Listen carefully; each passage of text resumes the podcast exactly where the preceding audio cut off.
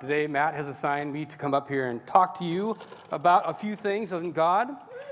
And I, it's funny because I normally, when I do this, like it could be like three weeks, could be four weeks, could be a month. Matt will say, Oh, I really want you to speak on this day. And I'm like, Oh, okay. Um, do you want me to speak on anything in particular? And he usually says no. So I can just pick anything I want to. And usually I have it right then and there. I've either been thinking about something or God just kind of drops it in my spirit and I'm fired up about it. And then I kind of just have to build you know, kind of a message around it. And the more I tried this time to do that, and I've had like a month at least, it just became a hot mess. I couldn't find one thing that I really wanted to talk about. I was like, God, what do you want me to do? I don't know what you want me to do, God. And so I started thinking about Thanksgiving, and I felt like God was just saying, you know, it's kind of like a Thanksgiving meal, right? There's kind of the star of the meal, like the turkey or the ham or whatever your family does. Uh, for my family, it's turkey, right? That's kind of the star of the show. But that's not what everybody comes from, right? Some people want other stuff. Like they're coming for the mashed potatoes and gravy or the stuffing. I never really liked stuffing. I'm kind of liking it more now that I'm getting older. mashed potatoes and gravy, that's my thing, right? Maybe cranberry sauce, maybe the green bean casserole. My uh, mother in law makes an amazing cream corn. I'm coming for that. I'm, I want the turkey, don't get me wrong, but I want that cream corn. Um, in fact, it's funny is every once in a while their family will get together and say, okay, let's edit the menu because it's too much. It's too much to do. And someone will say, well, let's take out this.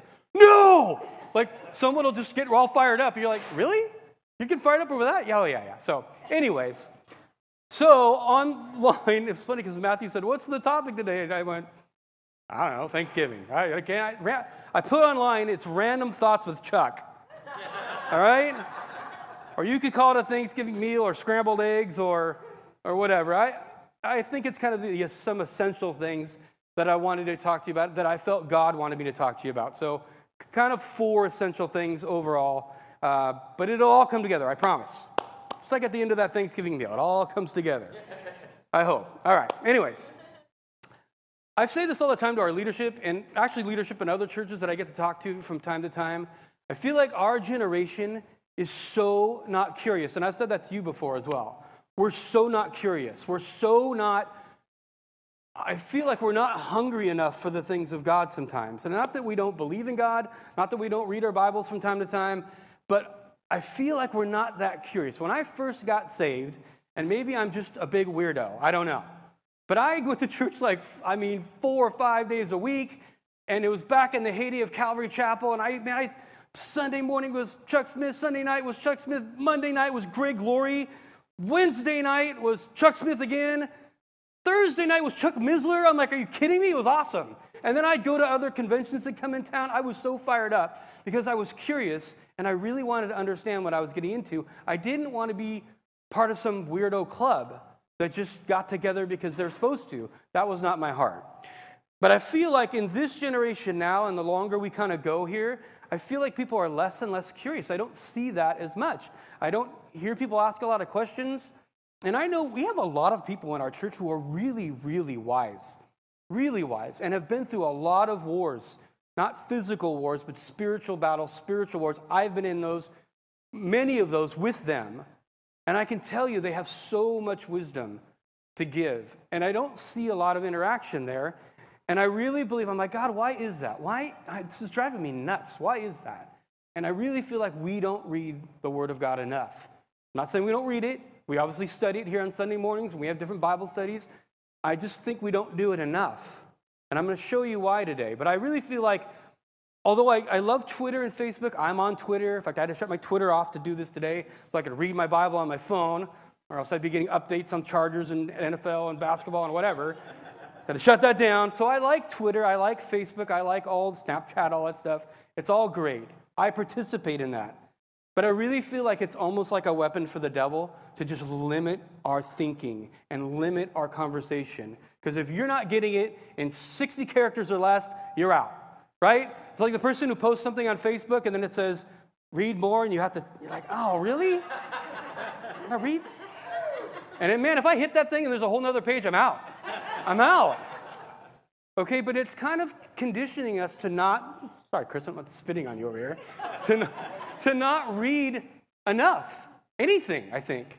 right? Unless you're a doctor or a lawyer, you're not reading enough. And I really believe that we need to read the Word of God more and we need to interact with the Word of God more because it's what a Christian does. And I know it's a different generation and we have different mediums now that we communicate through, but we still need the fundamentals of having the Word of God in our hearts. Thank you, Matthew. Um, so Matthew 7 7 says, Ask and it shall be given to you, seek and you shall find, knock and it shall be open to you. Jesus is talking about how Christianity is not um, kind of a sitting type sport, right? We do sit sometimes, but it's not, it's an active sport. It's an active thing. It's an active religion. It's not you come, light a candle, get out of there. It is you interacting with God. And if we're not doing that, if we're not seeking Him, then we're not finding. It says in Revelations, he says, You know, I'm standing at the door and I'm knocking. And if you open the door, I'll come in and I'll have supper with you and I'll fellowship with you. But guess what we have to do? We have to get up and we have to open the door, right? And if we don't open the door, he's not coming in. We have to be participating with God. We have to be uh, more thoughtful that way. So, my first random thought of Chuck Ruth is we need to be reading and interacting with God. Um, how does this work? I'm going to read John chapter 10, verse 1 through 5. This is Jesus talking. You want to know I know? Red. letters. Yeah, I'm cheating. I know. I'm sorry. All right. So, anyways, says, Most assuredly I say to you, uh, he who does not enter the sheepfold by the door, but climbs up some other way, the same is a thief and a robber. But he who enters the door uh, by the door is the shepherd of the sheep. To him the doorkeeper opens, and the sheep hear his voice, and he calls his own sheep by name, and he leads them out. He calls them by name. Jesus calls you by name. Did you know that? He's not just a random call, he calls you by name. And he leads them out. And when he brings out his own sheep, he goes before them, and the sheep follow him, for they know his voice. Yet they will by no means follow a stranger, but will flee from him, for they do not know the voice of strangers. I love that scripture. Jesus is our shepherd. He says we should know his voice and, and know his voice so good that the voice of a stranger we're not going to follow. So, as Christians, we have this available to us where we can hear God's voice so good, and that might come in different ways for different people. They might explain it different ways. I know how I hear God's voice. It's not audible ever, in my opinion, under my experience, not my opinion, but my, for me personally. But I know how I hear God's voice and the voice of a stranger I won't follow. And if we don't know that, if we don't understand how to do that, if we're not curious about that, then when the voice of a stranger comes, we might follow him and get into trouble or fall away or sin or be hurtful to other people because we're not following the voice of our shepherd. All right. There's a great video on uh, YouTube, which I've mentioned before, and I think I saw this at the warehouse. I think it was Brian Olson, maybe. But he did a study and he, he wanted to play this video. And you, I don't have it because we don't have that set up here today. But you should go home and watch a video on this shepherd. He has like a tour group or something with him, right? And he's, they're standing in his field, and the sheep are way off in the distance, all around. You can kind of see him way out there. And he's standing there. He's like, okay, guys. And there's different people with different ages, uh, different, you know, male, female, different careers, different, just a whole bunch of random people, right? And he goes, okay, this is how I call my sheep. And he, I forget what he does. Sheep, sheep, sheep, you know, or whatever. I don't know he or she. No. But he says, okay, this is how, it's exactly how I call them. They know I, I want them to come right now, but so I want you to try. And so one by one they get up there and they're like, cheep, cheep, cheep, cheep, ah, and then they're not coming. And they try to yell louder and they try to be more quiet and they just they try everything they can. And each one comes up and each one fails. The sheep don't even look. They're not, it's not like they looked and go, oh, okay. No, they don't even look. They're just doing their own thing. And then he finally is the last one to get up there, and he calls them, and boom, they're sprinting across this giant field to come to their shepherd. It's amazing to watch. But that's what Jesus says that we're supposed to be like. We're supposed to be so in tune with him that when we hear a voice of a stranger, we're like, nope, not going to follow that. Not going to follow that. But when we hear his voice, we follow, right? And it says he leads us into to green pastures and by still waters and he restores our soul, right? Psalm 1. But if we follow the voice of a stranger, that's when we get in trouble because he goes on later in this chapter to say, the one who comes, who is the stranger, is the devil, and he only comes to steal, to kill, and to destroy. So if you're following the wrong person, That's what could happen to you, your family, your friends. You want to follow the voice of our shepherd, but that takes time and effort to learn. So I have a story for you. It's called the Marriott story. Matthew and Sheila, you'll like this. I used to be a waiter at the Marriott a long time ago. And in fact, that's where I met Andy, my wife. She was a hostess. But they had a lot of waiters and a lot of hostesses, right? So where I'm at the Marriott, it's really busy. It's before downtown Disney. So we would just get slammed with these conventions, packed. And we had huge, I mean, it was, our restaurant was bigger than this floor right here. It was huge. And we had like 10 waiters working different stations, but we had so many seats, there'd be empty seats in the back, empty stations, so they could kind of fill the back with walk ins, right? And so we would be so trained so well that we would be on top of our station and they would, hey, Chuck, you want, to, you want that pickup right there? Okay, good, you can go. And they would do it, there was rules to this, right? So the first server in, you would get the first chance at a pickup, extra money, second server in, third server. They were supposed to do it that way, and everybody knew those rules. But there, like any other restaurant I've ever worked at, were cheaters, right? Liars, cheaters. I mean, they would steal from the company. They knew ways to work checks, so they would get the whole check and put it in their pocket. We even had a name for it. It was like the brandy pocket or something. I don't know. People would steal. Um, they would cheat on things, and they'd find a way to kind of connive the managers, and so they would get more money and they would win contests uh, through their kind of nefarious ways.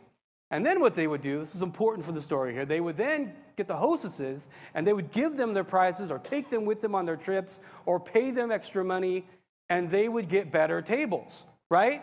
So if a two top walked in of like 105 year olds and they sat down, they would skip that server or that was cheating and giving them extra money and they'd give it to the one who didn't do that. This is kind of the stuff that happens in restaurants all the time. So there was an order. We were busy. I'm working at the Marriott. I'm flying around. My station is slammed. Everybody else's station is slammed. I see, I know I'm next because I'm fifth and they've already got the fourth person. I'm next. 25 top going in the back. Yes, I'm in. There's only one problem. I did not get the 25 top. And now I'm looking at that and I am hot, man. I am, which that happened all the time too, right? Any server would go, What? That is, they'd fly up to the hostess stand, yell at the hostesses. They'd go to the manager, he'd complain to the manager. And guess who got those, that table, that 25 top? It was the cheaters. A couple of cheaters got that table. So I'm mad and I'm busy and I don't have time for this, but I'm going up there and I'm going to tell them what for, right? I'm going. So I'm flying and I got like two steps right here and then I'm on the floor and I go around the corner and that's the hostess. So I'm close and I'm going. And I hit the top step of my station and I, it was the weirdest thing. I clearly heard God's voice, not audibly, but inside how I know I hear God. Where are you going? and I stopped it in my tracks, and there are people flying around me, busboys, servers, managers, and I'm like, what do you mean, where am I going? I, I just got ripped off, God. Didn't you see that? I saw it, but I'm asking you, where are you going? I, I'm going to go up there and tell them off. Are you kidding me? I am getting ripped off, God. Look, I tithe off this money. You should be concerned about this. So, no, I want to know where you're going, though. I'm going to go up there. Why? And so that day I'd been reading uh, Philippians 4.19, or that week or whatever. I'd just kind of been pondering it and thinking about it, where it says that my God shall supply all your needs according to his riches and glory. And so he goes, well, I thought I was going to supply your needs according to my riches and glory. So now I'm literally standing there, people flying around me, and I'm like stunned. Like I'm standing in my station, like, what, what do you want me to do then? I don't get it. He goes, I thought I was going to supply your needs. I know that, God, but this, this is not fair. He goes, Well, you can either have the hostesses provide your needs according to their riches, or the manager supply your needs according to their riches, or you can trust me. Because that was the whole point of that scripture that I'm the supplier of your needs. I don't want you going up there and acting like a maniac, which I had done before. You can ask Andy. he still vividly remembers some of those moments. You know, but look at you're you're supposed to be a Christian for one. You're not supposed to be going up there yelling at people. And for two, you don't know what's happening. I'm in control. I know what tables are coming in. I'm your God. I'm your provider. Is that not what you've been studying? okay, God, fine. Oh, all right. All right, fine. So I just go back to my tables, go back to my station. And the great thing about that story is that the two cheater servers who got that 25 top, totally got burned. I mean, bad. It was a terrible table. It looked like a great table. It wasn't a great table. They were cheap. They were cheesy people. They didn't. They complained. They got stuff taken off their their their order, and they didn't tip. They didn't. They couldn't add the automatic tip. No, I don't want that. And so they totally got burned. And me and another server, who by the way wasn't a cheater, we were now next, I guess, and we got the next table, and we made a killing on that table. That's a true story. Now I learned from that. I learned that look, you have to interact with the Word of God. It's not just reading it or coming here, right? It's reading it and living it and allowing the Holy Spirit to come alive in you. I had no idea God was going to do that that day. I had run up to the hostess station a million times. But all of a sudden, that word came to life inside my heart. And I can tell you, it changed me. I was a different person after that. Because I went, okay, wow, that was amazing. You know, and I started to trust God more because I was reading His Word, but I was also living it and letting God speak to me, and because I know the voice of my shepherd. Amen? That's how we want to live. Proverbs uh, 3 5 through 8 says, Lean not on your own understanding, right? In all your ways, acknowledge Him, and He will direct your paths. Very powerful. Um, okay, my next point. Random thought thankfulness. All right, so Pastor Matthew did a great job talking about thankfulness. I really don't have a lot to add to that, which I kind of knew was going to happen. I was kind of really taking copious notes so that, you know, when I got to this day, if I did want to talk about thankfulness, I would have something to say. Uh, in fact, the story about the lepers, I was going to go over that story. Um, so Matthew covered that last week, and he did a great job of it. So I just wanted to kind of mention one thing about that story, and it was the, it was the, the thankfulness, right? That the 10 leopards went Leopards. I keep saying leopards. The 10 lepers went. I was doing this when I was going over this too. I go, God, they're not lepers. They're leopards. They're lepers. The 10 lepers went. There might have been leopards there. You don't know. Right? You weren't there. So those leopards, lepers go, and only one comes back. And it's funny, the one that came back wasn't even an Israelite. He was, he was a Samaritan, right? He was like some scumbag, is what they thought. He's the one who came back. And it's the same thing.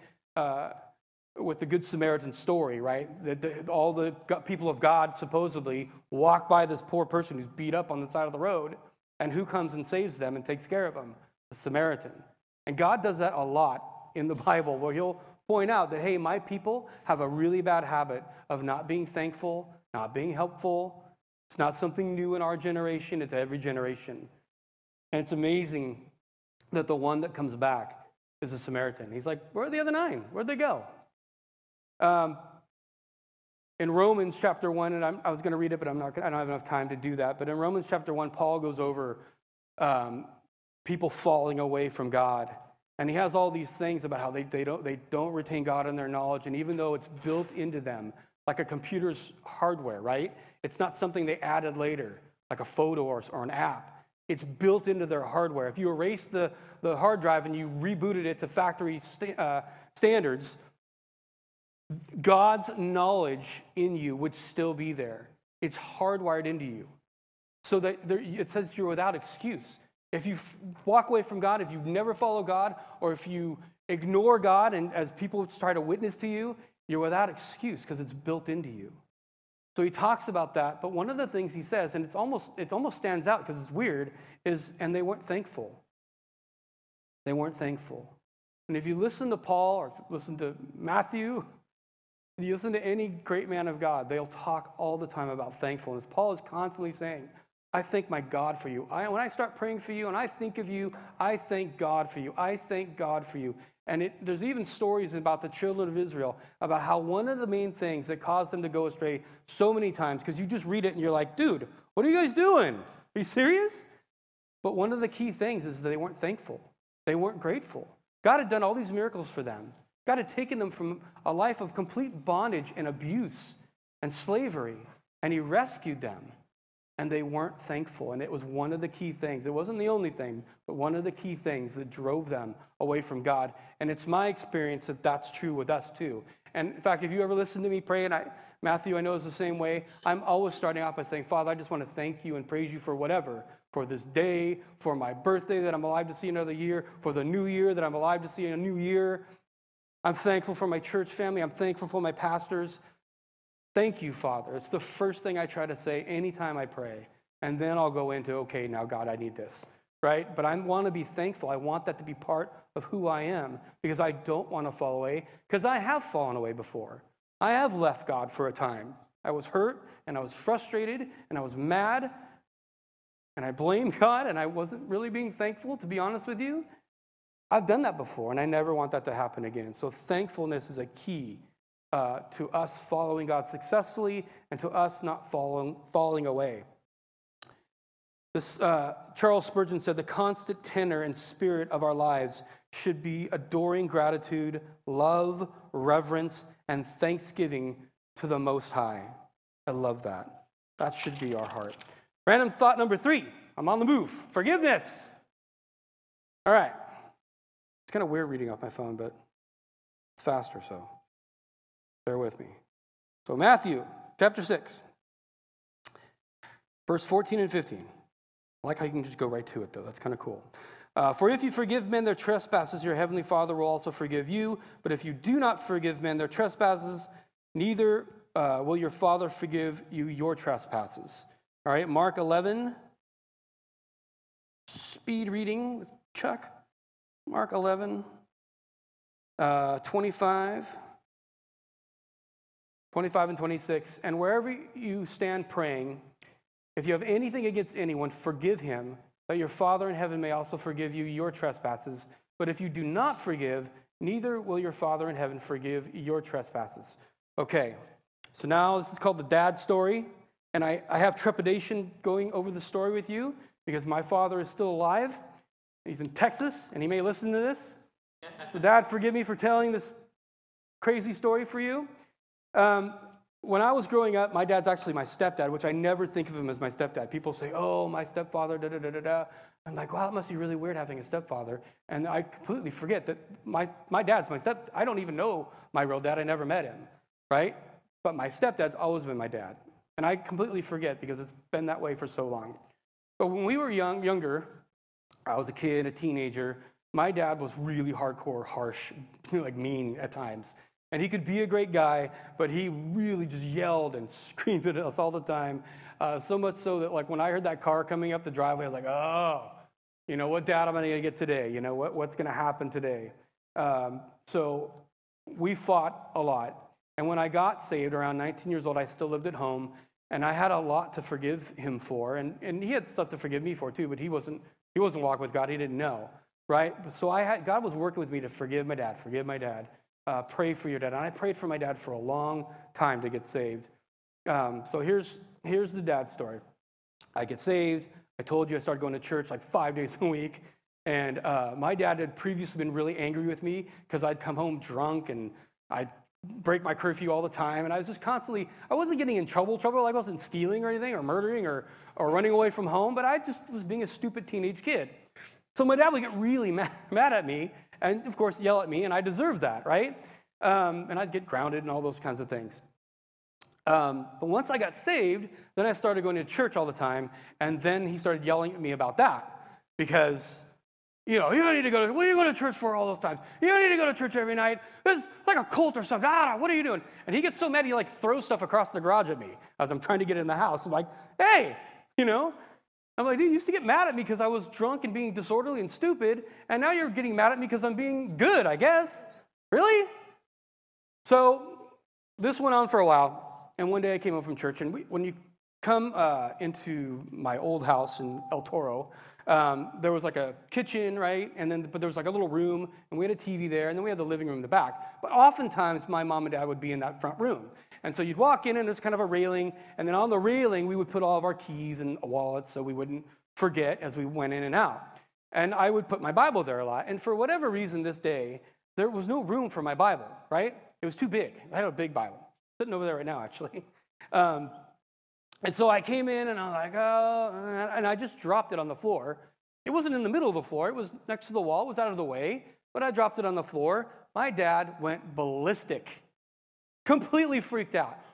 What are you doing with that? You don't treat the Word of God that way. And I'm like, really? What do you know about the Word of God? You are a godless heathen. You know, it was bad. Me and my dad fought a lot, right? But I was being, you know, he was being nasty to me. I was being nasty to him. You know, and also a little self righteous, like, what do you know about God, Dad? You know, and so he's yelling at me and I'm yelling at him. And I, I forget what we said back a long time ago, but it was not good. And my mom was like hunkering down uh, between us.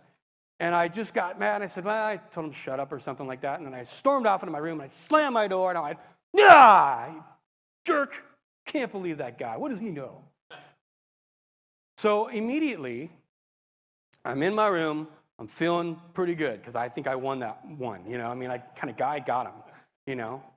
And I hear God say, What are you doing? And I'm like, What do you mean, what am I doing? You saw what happened out there. I have this conversation with God all the time, by the way. You can tell. what are you doing? so I'm like, what do you what do you mean, God? He's just always being a jerk. He's yelling at me and he's trying to start a fight, which he was. And I, you know, I told him, like, the Bible is not a book, it's what's in the book that gets in you. And, you know, what do you, you, don't agree with me now? He's like, no, I totally agree with you. You're totally right. He was being a jerk. He started a fight, and you're right about the Bible. Okay, good. We're done here. He's like, no, no, no. I don't like this. And I'm like, God, what are you talking about? This has happened every day in my life for like 17, 18 years. And now you don't like it? He's like, listen to me. You're trying to follow me, right? You love me, right? Yes, you know I love you, Lord. And you are trying to follow my word. Yes, of course I'm trying to follow your word, God. He but you're being disrespectful to your father. And you live in his house. This isn't your house. Are you paying for anything in this house? I'm like, well, no. He's like, but this is his house. And if it offends him that you're doing that with the Bible, then why don't you just say, hey, you know what? I'm sorry. I didn't know that offended you, and put the Bible somewhere else. But God, he started the fight. He's yelling at me. He's being a jerk. He's cussing at me. Oh, come on. Are you serious? You're supposed to honor your mother and father, right? Oh my gosh. Oh, so this lasted for about a good 45 minutes. Me and God kind of just going back and forth. And I'm like, well, okay, what do you want? What do you want me to do? What? What do you want me to? I don't get it. He goes, I want you to go back out there and I want you to tell your dad that you're sorry and ask his forgiveness. And I'm like, you know, there's no way I'm going back. No, no. I did not just get up and go like, okay, God, what? I was like so mad. Kind of like the waiter story, right? I'm so mad right now. And I'm like, I'm not going to go do that. He goes, listen, this is what I want you to do, and I need you to do it. And he would not let it go. You know, sometimes God will say stuff to you, and he'll kind of let it go, and then you, will revisit it later. No, he is on me right now. I want you to go, and I want you to say you're sorry to your dad. Like, God, this is stupid. I want you to go. Okay, fine, fine, fine. So I begrudgingly open the door. And I take a couple steps back and I gather myself and I walk down the walk of shame down my hallway to that room. And I look at my dad, and of course, what does my dad say? Hey, Chuck, how are you? No. What do you want? really? And so I, I had to gather, I was like shaking, and I'm like, listen, I'm sorry that I did that with the Bible. I don't agree with you on that, but you know what? This is your house. I live by your rules, and I'm supposed to honor my mother and my father, and I, that was not honorable. And I just want to say that I'm sorry, and I ask your forgiveness. And he just looked at me like, Are you drunk? What is what? And that was it. Uh, there's no, there was no conversation that I just kind of, I kind of walked away and floated down the hallway and got in my room and I put on the radio or did whatever I did. And uh, I was still really upset about it, but I, I knew it was God. I knew that was God, right? Because I had been reading the Word, because I had been spending time with Him, because I knew His voice well enough, to, the how He speaks to me, and that takes time to learn, but I know how God speaks to me. I know it. You know, when I'm praying for you guys, if I have a word for you, I know that it's God, right? Because I know how to hear his voice that way. And that took time. And I had to seek him. I had to ask and receive and seek and find and knock, and the door would be open. I had to do those things. So I knew that was God. And obviously, it's his word, right? God wants you to honor your mother and father. So a few days go by. We don't talk about it because that's how we did it, and um, you know, whatever. And my mom's and me are home, and my dad's not home. And my mom comes to me. She goes, why did you do that? And I'm like, What? What I, what did I do? Like, no, the other day, the other day when you said you're sorry to your dad, why did you do that? She was like agreeing with me, right? Um, and I said, honestly, mom, I, God would not leave me alone. I knew I had to go do that. And it's because I was not being respectful and that he didn't like that. And so I, I just did what he told me to do because I was trying to follow him. And she goes, Well, I have to tell you something. She goes, You completely unraveled him. I mean, he was spinning after that. He kept asking me over and over again, Why did he do that? What, what happened? What just happened right now? Because we had been fighting angry fights for a long, long time. And when his, his dad, I found this out later, his dad was an even bigger jerk. His dad was really mean and physically violent. And he had been fighting with him forever. In fact, he kind of ran away from home to join the Navy uh, instead of going to Ohio State like he wanted to be an architect. He ran away to join the Navy because he thought, I'm going to kill this guy, his dad. And so you, you completely unraveled him. I mean, it just stunned him like you just punched him or something. I'm like, I had no, I don't, I don't even know. So here's the, the kind of ending of that story. I had been praying for my dad for a long, long time to get saved. And my friends were praying for him. And my friends will all tell you, if you talk to them to this day, my dad was the last person they thought would ever get saved. They loved my dad because he would talk to them like they were his children and he would scold them. And their parents didn't do that. So they loved my dad, but they knew my dad was angry and could be violent and was just a tough guy. And they thought, man, that guy will never get saved. And I prayed and I prayed and I prayed. But shortly after that incident I just told you about, my dad got saved. My dad got saved. And I know that wasn't the only thing that factored into it, but I believe from God that that was a huge thing. Because I had forgiven him enough that I could make that walk down the hallway and ask for his forgiveness. And me asking a guy who's just lived in battle emotionally his entire life for forgiveness was so stunning. I think it opened this door into his heart where God can come in. And so, my question to you is what if I didn't do that?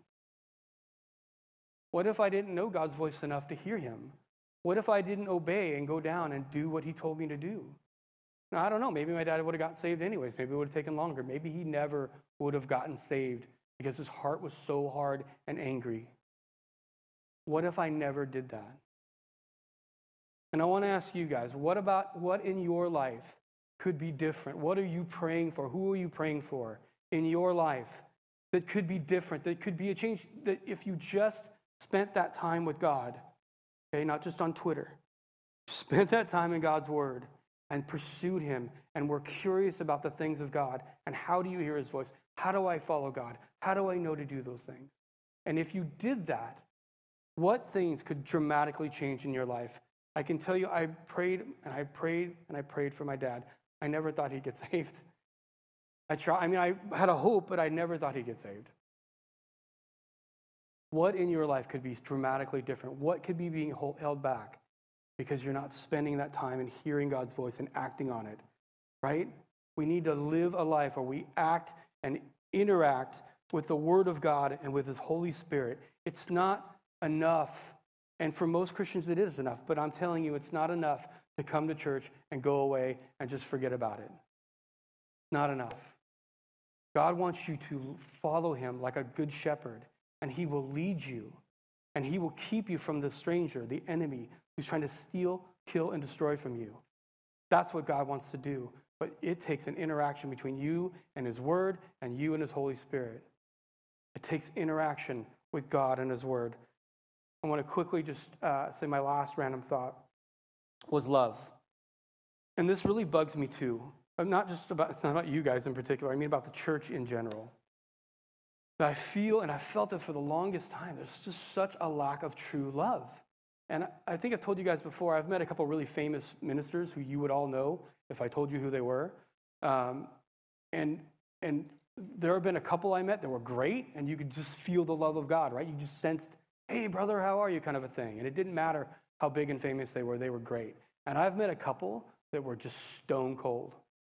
There was one who ran a huge ministry. I used to go and do the phone banks at his ministry because my pastor trying to get in good with him.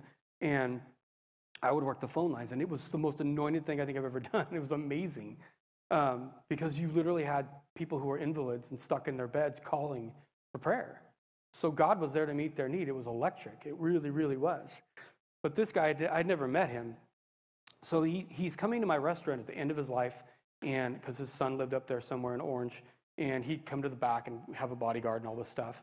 And I, I never got to serve him. But one day I was walking out of the side station, he was coming out because the exit was right there. And I said, Hey, wow, there he is right there. And I uh, kind of went to shake his hand, and I go, Look, I don't want to bug you. I, uh, yeah, I'm sorry.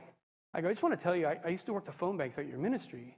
It was really powerful and anointing. I just want to thank you uh, for that opportunity. It was really awesome. And he just kind of looked at me with like dead eyes and went, Oh, yeah, well, you should come by and see us sometime. And then he walked out, and I think he died a couple months later. Uh, but clearly, and again, I, I don't know everything about that man. I don't know everything about all these people, but I'm just saying, you know when someone really has the love of God in their heart, you can feel it. And I can't tell you many times I walk through churches, different churches, including our church, but, but other churches as well. I've been to a lot of churches. And there are people that I, I've met before and talked to them and went to lunch with them. And you walk and you go, hey, and they just look away and they're gone. And I'm like, wow. And I'm like, and for a while there, I thought, well, maybe it's just me. Maybe it's just me. Maybe I'm just, maybe I just suck. I don't know. but it's the love of God. I don't have time to read it right now, but 1 Corinthians, which you all know, 1 Corinthians 13, it's a love chapter, right? But he talks about that if you don't have the love of God operating in your heart, because you spend time with God, that you're like a clanging cymbal. And I think Jude is the one who said, You're like a cloud without rain. You're like a well without water. You know, you're dying of thirst. You're back from this big hike. You, oh, there's a well. Oh, a well. Thank goodness I'm going to get water. And you pull the bucket up and it's bone dry. A well without water. Clouds without rain. A clanging cymbal, empty. No matter, and it even talks about if you do all these amazing things in my name, but you don't have love, it's nothing. We need to be a people, a church, that people, when they see us, they just sense and feel the love of God emanating from us. Amen? When we look at them, we look them in the eye, hey, how you doing? You know, one of the guys, the guy who married me and my wife Andy, Ron Williams, uh, Matthew and several other people here know him really well. Uh, it was a great, great man of God. And anytime I was around that guy, and he had been a big time figure in Foursquare for a long time, but he was at our church that we were going to, and he was kind of an associate by then. But I swear, every time I talked to that guy, I just felt the love of God. And he would say, Hey, how you doing? I mean, my funny story about Andy, I went to a men's camp with Matthew and a few others, and uh, we were with all the pastors, right, in the pastor's wing. And Pastor Ron Williams is sitting there, and he looks at me and goes, Hey, what's up with that chick? What's up with Chuck's chick? like, what? He, Andy's, yeah. What's up with her? You love her? I'm like, Matthew's had this experience as well. Who's a Sheila chick? you love her? You know, but he would just, like, he, you knew he cared about you no matter what. You didn't have to spend very long with him. You didn't have to be with him, but you knew this guy just loved you because you felt the love of God come out of this guy. We need to be that type of people. And there are many, many, many people in the body of Christ who have no love. None. Well, they go to church. What did Keith Green say? You know, going to church doesn't make you a Christian any more than going to McDonald's makes you a cheeseburger. It's true, right? We need to walk in the love of God, and people should sense that from us. And we should be praying about that. God, I want to have your love and share it with these people because that's how people get saved. It's the goodness of God that leads to repentance not the severity of God. And people need to sense that goodness from us. Amen? Father, I thank you and I praise you for this day and a chance, Lord, to share with your people. I love them, and I want to see them grow. I want to see them be curious. I want to see them seeking you with all their hearts. And I want to hear the stories that come from you touching their lives in such a way, you being coming so alive to them in their lives in such a way, Father, that it just changes everything around them. And not everything's going to be a victory, there's going to be defeats. But Lord, I know I'm going to hear of awesome testimonies of your love and your power and your leading them, Lord, into victories in their lives. There is a hungry, hateful, dying world out there that needs us to hear you and to follow your voice. Help us, Lord, to be a church that does that.